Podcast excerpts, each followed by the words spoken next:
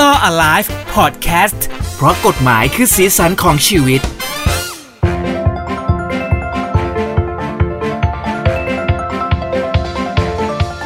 รออะไรเพราะกฎหมายคือสิ่งของชีวิตมาแล้วนะครับ มาเจอกันเย้ อีกหนึ่ง EP นะฮะ กับผมเจพัสวัตนะครับ สวัสดีครับผมทนายชาติชาติพรบารมีครับ เกือบพูดชื่อตัวเองไม่ถูกเลยเมื่อกี้ ลิ้นพัน มาเจอคุณผู้ฟังอีกแล้วนะครับ มาพร้อมกับข้อมูลต่างๆ ที่น่าจะเป็นประโยชน์กับคุณผู้ฟังด้วยเกี่ยวกับเรื่องของกฎหมายนะครับทางหูดีพอดแคสต์นั่นเอง วันนี้เนี่ยเราจะมาคุยกันถึงเรื่องของภาษี เพราะเป็นสิ่งที่ชีวิตคนหนีไม่ได้ เวลากับภาษีนี่แหละนะครับ เวลาภาษีแล้วก็ความตายใช่ไหมฮะที่เขาชอบพูดกันใช่ใช่ใช่ใช่ใช่แต่ว่าวันเนี้ยต้องพูดเลยว่าภาษีที่เราจะคุยกันเนี่ย ก็เป็นเรื่องกึ่งกึ่งๆไกลตัวเรานิดนึงครับ แต่ว่าเราก็ต้องพูดครับ เพราะว่าครับ มันก็เป็นสิ่งที่น่ารู้ วันนี้เราจะคุยกันเรื่องภาษีการรับมรดกอืมนะเนี่ยเออไกลตัวเพราะผมไม่มีแน่ๆนะครับ ใช่เพราะว่าเราก็เป็นชนชั้นกลางปกติปกติถีบ ไม่ได้ไม่ได้มีคุณหม่อมย่าหรือว่า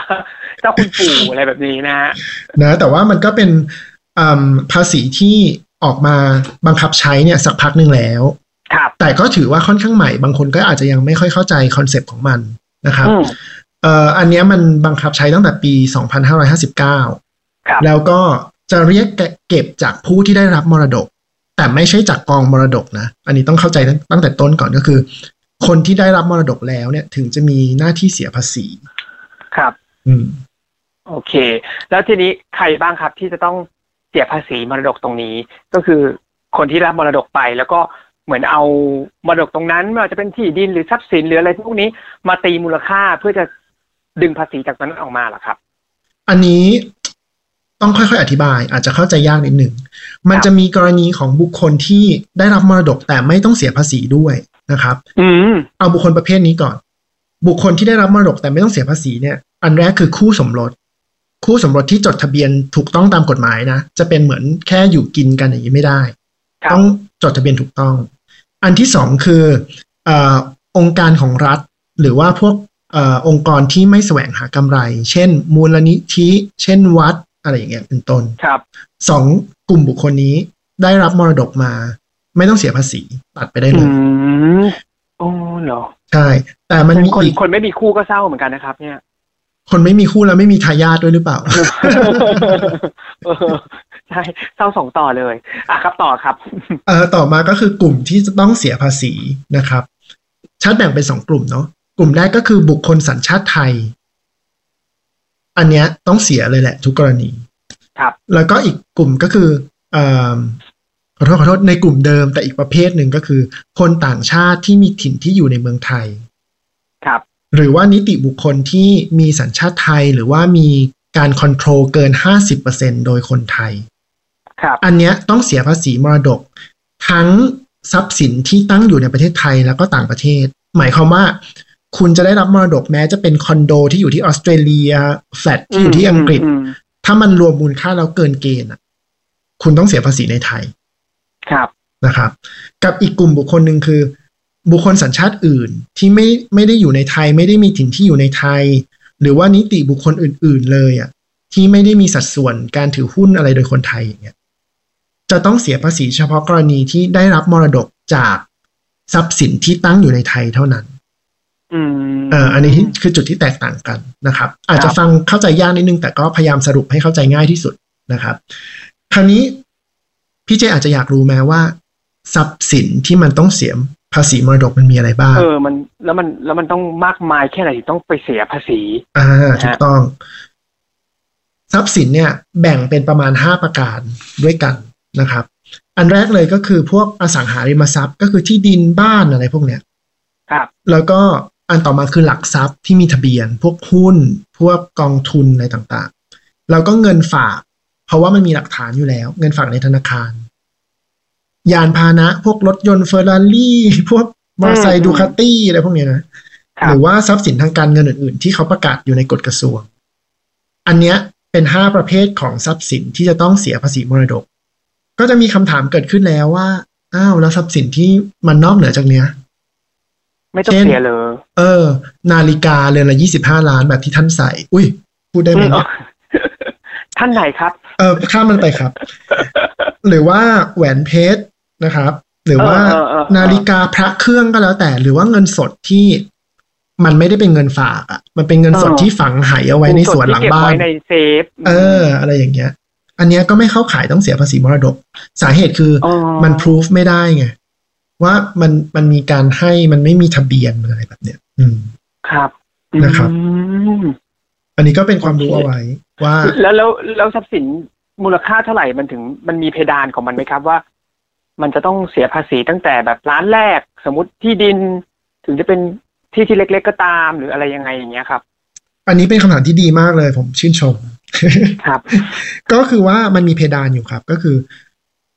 เอ่อการได้รับมรดกเนี่ย ถ้าไม่เกินหนึ่งร้อยล้าน โดยวัดจากเจ้าเจ้ามรดกแต่ละราย ฟังอย่างนี้อาจจะงงเนาะอะงงครับ อ่า สมมุติว่าเรามีคุณปู่ เรามีคุณย่านะครับ สมมติท่านเสียพร้อมกันเลย เราได้มรดกจากทั้งสองท่านอย่างเงี้ย ถ้าคุณปู่เราได้มาแปดสิบล้าน คุณย่าเราได้มาแปดสิบล้าน เป็นเงินในบัญชีธนาคาร อันเนี้ยไม่เสียภาษีนะอืมเพราะถือว่าจากคุณปู่เรายังได้ ต่ำกว่าร้อยล้าน จากคุณย่าอ๋อเราก็ได้ต่ำกว่าร้อยล้านอ๋อเออที่ชาติบอกว่าคำนวณตามเจ้ามรดกแต่ละราย แล้วก็ครับไม่ไม่จำกัดเฉพาะในปีนั้น ๆ ด้วยนะ หมายถึงตลอด ไม่ใช่ว่าปีนี้ได้แปดสิบปีหน้าได้แปดสิบแล้วถือว่าไม่ต้องเสียไม่ใช่ ถ้าเกิดจากคุณปู่เนี่ย ตอนแรกเงินมันออกมาแปดสิบแล้วปีถัดไป เกิดว่ามีที่ดินอีกร้อยล้าน กลายเป็นร้อยแปดสิบอย่างเงี้ยเราต้องเสียภาษีแล้วอ๋อ แม้ว่ามันถ้เกินหนึ่งร้อยล้านขึ้นไป ใช่แม้ว่ามันจะข้ามปีภาษี อันนี้ไม่เกี่ยว ดูตามเจ้ามรดกเลยว่าเราได้เอ่อได้มรดกจากเขาเนี่ยเกินร้อยล้านหรือเปล่า ครับนะครับ เพราะฉะนั้นอันนี้ก็คือเกณฑ์ ซึ่งถามเลยว่ามันก็ต้องเป็นคนรวยๆเท่านั้นนะถึงจะมาต้องเสียภาษีอันนี้ ส่วนใหญ่เอ่อมรดกที่ได้ก็น่าจะต่ำกว่าหนึ่งร้อยล้าน100ล้านกันทั้งนั้นนะครับ แต่ว่าคนรวยเนี่ยเขาก็จะเริ่มกังวลแล้วว่าอู้ ถ้าเกิดอย่างนี้มีทรัพย์สินมากมาย ลูกหลานรับไปปุ๊บ ก็ต้องเสียภาษีเยอะ เขาก็จะมียักย้ายถ่ายโอนวางแผนการรับมรดกอะไรให้มันเสียภาษีน้อยกันที่สุดอืมเนอะคราวนี้เรารู้แล้วว่าเกณฑ์เนี่ยมันคือส่วน เออเมื่อกี้อาจจะพูดไม่เคลียร์เสียเฉพาะส่วนที่เกินร้อยล้านนะอ๋อสสมมุติว่าเราได้มรดกมาร้อยยี่สิบล้าน ใช่ไหมครับครับไอ้ร้อยล้านแรกนี่ตัดไปเลย เสียมไม่รเสียเออเสียมรดกจากเฉพาะส่วนที่เกินก็คือยี่สิบล้าน ครับนะครับ คราวนี้ก็คงอยากรู้แหละว่าเกณฑ์ของมันคือยังไง เกณฑ์ของมันก็คือว่าเอ่ออัตราสำหรับ บุพการีหรือผู้สืบสันดานที่ได้มรดกด้วยกันเองอย่างเงี้ย อย่างเช่น พ่อแม่ได้จากลูก ลูกได้จากครับพ่อแม่ หรือปู่ย่าตายายลูกหลานเหลนอย่างเงี้ยในในในสายตรงทั้งหมดเนี่ยนะครับ จะเสียที่ฟิกซ์เรทอัตราคงที่เลยห้าเปอร์เซ็นอืมของของก้อนที่เกินร้อยล้าน ครับ แต่ถ้าเป็นบุคคลอื่นยกตัวอย่างเช่น เราเอ่อมอบมรดกให้ลุงของเรา หรือให้บุตรบุญธรรม หรือให้ลูกพี่ลูกน้องอย่างเงี้ย ซึ่งมันไม่ใช่บุพการีหรือผู้สืบสันดานสายตรงของเรา อันเนี้ยต้องเสียที่อัตราคงที่สิบเปอร์เซ็นของส่วนที่เกินร้อยล้าน เยอะอยู่นะ ก็อย่างที่บอกว่า สมมติเมื่อกี้เอิ่มได้ยี่สิบล้านสิบเปอร์เซ็นก็คือเท่าไหร่อะสองล้านแล้วถูกไหมใช่เออ มันก็เยอะอยู่ เพราะฉะนั้น ตรงนี้ก็ต้องวางแผนภาษีกันดีอือืมมบอกไปเผื่อถึงคนที่ร่ำรวยๆใช่แล้วก็มีทรัพย์สินมากมาย แล้วเราก็ต้องมีความหวังอยู่แล้ว เพราะว่าทุกวันที่หนึ่งแล้ววันที่สิบหกเราก็พร้อมที่จะเป็นคนรวยระดับนี้ได้เลย เออแม้ว่าถ้าเราเราถูก เราต้องถูกกี่ใบนะสิบห้าใบทีนี้เขามีขายกันอยู่ไหม แม้ว่าเราจะซื้อใบเดียวก็ตาม เพราะว่าเราก็ไหวแค่นั้น เอออืมอ๋อแต่ว่ามันก็เป็นกฎหมายใหม่ที่อย่างคุณทนายบอกว่าก็ควรจะอัปเดตเอาไว้ใช่เผื่อรับรู้เผื่อเราไปรู้จักเพื่อนคนไหนที่อาจจะร่ำรวยมากแบบนี้ มันจะได้มีการพูดถึงมีการเตือนกันนิดนึงถูกว่าคราวนี้มรดกมันมีอยู่คราวนี้มันมีวิธีการเสียภาษีด้วยนะ ก็คือว่า เมื่อคุณได้รับมาแล้วเนี่ย แล้วมันมีส่วนเกินต้องเสียภาษี คุณต้องเสียภายในร้อยห้าสิบวัน นับตั้งแต่วันที่ได้มรดกอ๋อเหรอใช่แล้วสมมุติว่าเราบอกไปว่า โอเคเราเสียยี่สิบล้าน เพราะราคาที่ดินเป็นแบบนี้แบบนี้ เจ้าพนักงานเขามีสิทธิ์ประเมินด้วยนะ ในหนึ่งปีว่า ไอ้อัตราที่เราแจ้งไปมันถูกต้องหรือเปล่า ถ้าเกิดไม่ถูกต้องเขามีสิทธิ์เรียกเพิ่มได้ แล้วก็อืมภาษีตรงเนี้ยเนื่องจากมันเป็นจำนวนเยอะมาก เรามีสิทธิ์ที่จะผ่อนชำระได้ครับอ๋อก็โอ้เอ่อผ่อนชำระก็ได้สูงสุดห้าปีพี่เจอ๋ออมนึกว่าผ่อนชำระภาษีได้เหมือนบุคคลธรรมดาสามเดือนที่เราใช้อยู่กับอันนี้ได้กรห้าเสียปีเงินได้ของเรา แต่มันมีอย่างนี้ว่าในปีสองปีแรกเนี่ยเหมือนเขาจะให้ผ่อนชำระโดยที่ไม่มีดอกเบี้ย แต่ถ้าเกินสองปีขึ้นไปเขาอาจจะคิดดอกเบี้ยแหละ ฮะมีดอกเบี้ยด้วย ใช่ เพราะว่าถือว่าเราเราเลือกออปชันการผ่อนแบบ ไม่ศูนย์เปอร์ยาเซ็วนต์นานเอออมอ๋อตรงเนี้ยโอ้โหตรงนี้ก็ต้องระวังกันให้ดีบางคนไม่รู้ว่ามันมีกฎหมายนี้ มันก็มีโทษด้วยนะครับก็คืออ๋อถ้าเราไม่ไปจ่ายภาษี คือเราต้องนำเรื่องการได้มรดกของเราไปยื่นกับทางภาษีเองด้วย ยื่นกับกรมสรรพากรเลยมันมีแบบเลยอะเหมือนเหมือนเอ่อเวลาเรายื่นเงินได้พงดบุคคลธรรมดาครับเรายื่นพงดอันนี้เขาเรียกเขาเรียกว่าแบบพมหกศูนย์ครับ พอสำเภามอมาหกศูนย์เออ ก็เป็นแบบครับยื่นภาษีมรดกเลย เรามีหน้าที่ต้องยื่นภายในหนึ่งร้อยห้าสิบวัน คราวนี้ถ้าไม่ยื่นอะ มีโทษปรับไม่เกินห้าแสนบาท แล้วก็เอ่มมีเบี้ยปรับเพิ่มของเงินที่เราไม่ยื่นอะไรอย่างนี้ด้วยนะ เพราะฉะนั้นโทษมันก็เยอะเหมือนกัน เออ อะ ก็เป็นความรู้ประดับเอาไว้ในส่วนหนึ่ง เพราะบางทีเราก็ไม่รู้หรอกว่าอาจจะแบบ เราจะมาจากบ้าน คุณย่าอะตอนแรกยังไม่มีคุณย่าเลย ตอนนี้มีแล้วแล้วเผื่อมีขึ้นมาแล้วแล้วจะต้องได้รับมรดก อาจจะต้องมีการเสียภาษี แล้วร้อยห้าสิบวันอาจริงมันน้อยมากนะ ถ้าสำหรับคนที่ไม่รู้กฎหมายตรงนี้ ใช่ อันนี้อันนี้เล่าให้ฟังขำๆคือผมอเคยไปช่วยคุณป้าคนหนึ่งที่สนามบิน ตอนนั้นเป็นดอนเมืองครับ คุณป้าเขาพยายามติดต่ออลูกหลานตอนที่มารอรับเนี่ย แล้วติดต่อไม่ได้เพราะไม่มีมือถือ แต่ตอนนั้นผมมี คุณป้าเขาก็เลยเห็นแล้วก็เดินเข้ามาขอยืม ผมก็ให้เขายืม ครับ พอเสร็จแล้วเขาก็หยิบสมุดเล็ก ๆ ขึ้นมาแล้วเขาก็ ป้าขอทราบชื่อหนูหน่อยได้ไหม ก็จดชื่อไปแล้วก็เบอร์โทร ทุกวันนี้ผมก็ยังรออยู่เลยว่า มันจะมีพินัยกรรมเขียนมรดกอะไรให้ผม คุณทนายเออ ชอบชอบมุมนี้ของคุณทนายมากโอ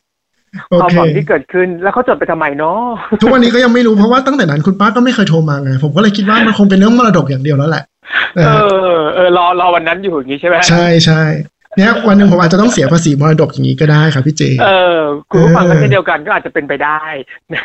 ถ้าเกิดว่ามีเหตุการณ์แบบนี้เกิดขึ้นในชีวิตก็หวังเพื่อเผื่อโอ้ยคนเรามีความหวังมันอยู่ได้แบบมีความสุขมากถูกๆครับนะฮะเอาก็จะมาแบบ เท่านี้แล้วกันสำหรับเรื่องของภาษีมรดกนะครับ ที่มาพูดคุยกันนะฮะเป็นการอัปเดตกฎหมายใหม่ ๆ ที่มันเพิ่มเติมเข้ามาด้วยนะครับเผื่อใครที่ไม่รู้นะฮะก็ฝากแชร์ฝากไลค์ฝากบอกต่อแล้วกันนะครับสำหรับกูดีพอดแคสต์นะครับ หลายๆ รายการแล้วก็รวมถึงรอ alive เพราะกฎหมายเขาคือสีสันของชีวิตด้วยใช่แต่ถ้ามีครัคำบถามอะไรก็ฝากไว้กับเพจของคุณทนายได้เนาะใช่ครับ Facebook ทนายชาติพรนะครับ หรือว่าโซเชียลมีเดียอื่น ๆ ก็พิมพ์ lawyer cb ติดกันหมดได้เลยครับ ครับผมวันนี้หมดเวลาแล้วนะครับ กับหูดีพอดแคสต์และรอ alive นะครับ เจอกันใหม่ EP หน้านะครับผม สวัสดีครับ สวัสดีครับ